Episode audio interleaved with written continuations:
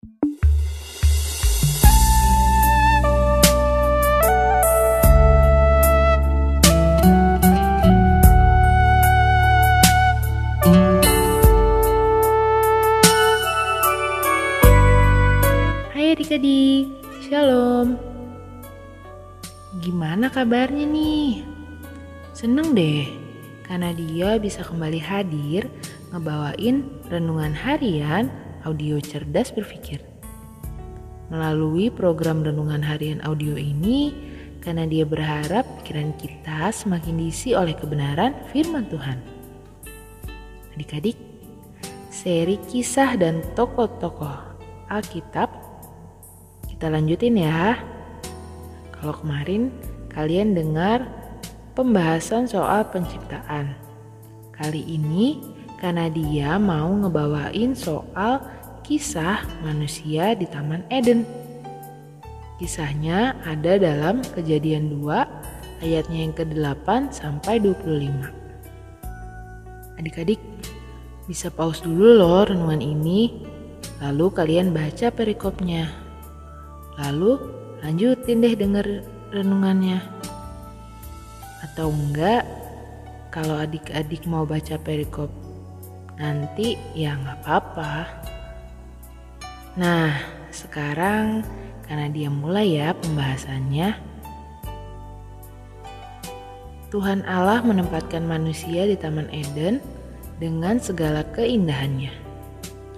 Ya pastilah, namanya juga taman. Apalagi ini taman buatan Tuhan sendiri. Enak ya, manusia waktu itu tinggal di Taman Eden. Memang enak banget. Cuma kita perlu tahu nih bahwa Allah menempatkan manusia di Taman Eden untuk memberikan mereka tanggung jawab yang besar. Dalam Kejadian dua ayatnya yang kelima belas menjelaskan gini. Tuhan Allah mengambil manusia itu dan menempatkannya di, di dalam Taman Eden untuk mengusahakan dan memelihara taman itu. Kata mengusahakan dalam ayat itu maksudnya adalah mempelajari, mengelola, dan mengembangkan, memaksimalkan setiap sumber daya yang ada supaya hidup manusia lebih berkembang demi mengabdi kepada Allah. Gampangnya gini deh, kalau bumi kita ibaratkan kayak makanan, maka Tuhan menyediakan makanan yang masih mentah. Nah, manusialah yang harus mengelolanya agar matang. Contohnya gini, Tuhan kan gak menciptakan lampu, apalagi lampu, lampu L E D. Tapi Tuhan menciptakan potensi supaya lampu bisa tercipta kaya akal budi manusia dan segala macam sumber daya yang bisa diolah manusia supaya jadi bahan-bahan pembuat lampu. Terus Tuhan kan gak, gak ciptain mobil. Tapi Tuhan menciptakan potensi supaya mobil bisa tercipta dan yang lainnya. Selain bertanggung jawab mengusahakan, manusia juga bertanggung, da- bertanggung jawab untuk memelihara.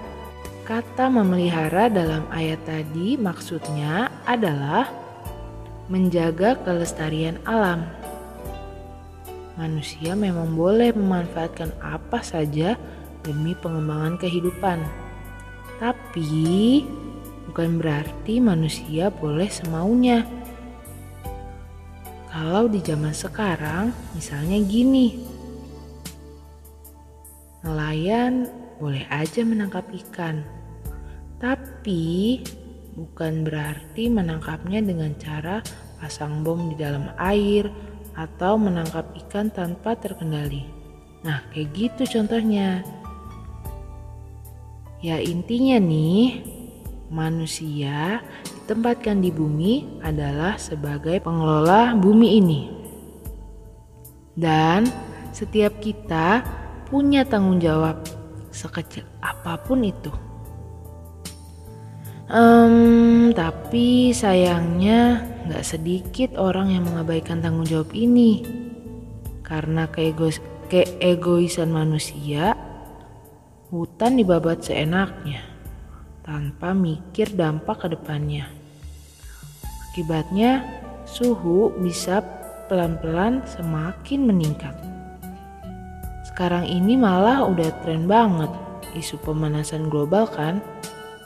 Tahun ini Badan Meteorologi, Klimatologi dan Geofisika atau B M K G melaporkan bahwa suhu di Indonesia bahkan mungkin di seluruh dunia naik satu derajat Celsius di tahun dua ribu dua puluh. Kalau itu terus dibiarkan naik satu derajat Celsius per tahun, maka dua puluh tahun lagi suhu di bumi jadi naik dua puluh derajat Celsius.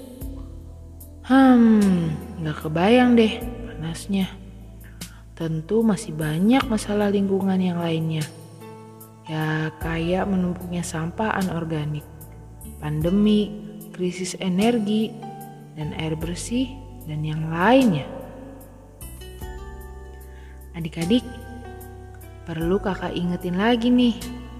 Kita di bumi ini adalah sebagai pengelola, bukan pemilik.